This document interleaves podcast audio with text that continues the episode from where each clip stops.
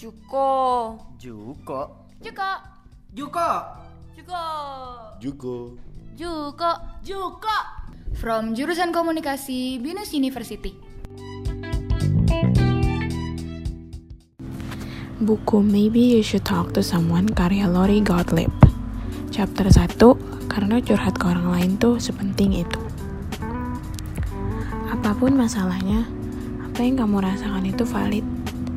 Tapi masalahnya, kebanyakan dari kita hidup di lingkungan yang cenderung secara halus memaksa kita untuk menunjukin emosi kita.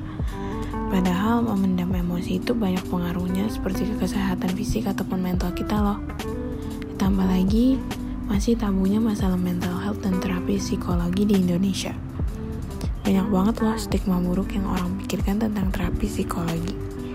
Kayak contohnya, terapi itu cuma akal-akalan buat cari duit atau orang yang butuh terapi itu gila. Dan masih banyak lagi. Padahal, terapis yang boleh memberikan terapi itu perlu pendidikan formal dan izin praktek.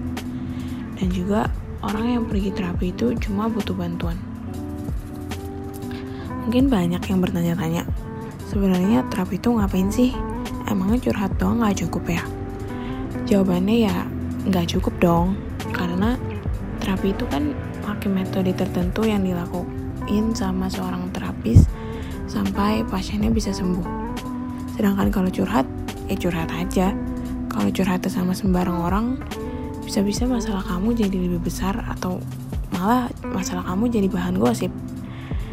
Nah, dalam noisebook ini, sebagai seorang terapis profesional, penulis membagikan pengalamannya dalam menangani beberapa pasiennya. Privasi pasiennya pun tetap terjaga karena penulis memakai nama samaran. Nah, dengan mendengarkan noisebook ini, uh, kamu akan mempelajari tentang terapis juga punya terapis. Beberapa metode yang digunakan seorang terapis saat menghadapi pasiennya, dan juga cara menjadi pendengar yang baik ataupun memberi saran yang objektif.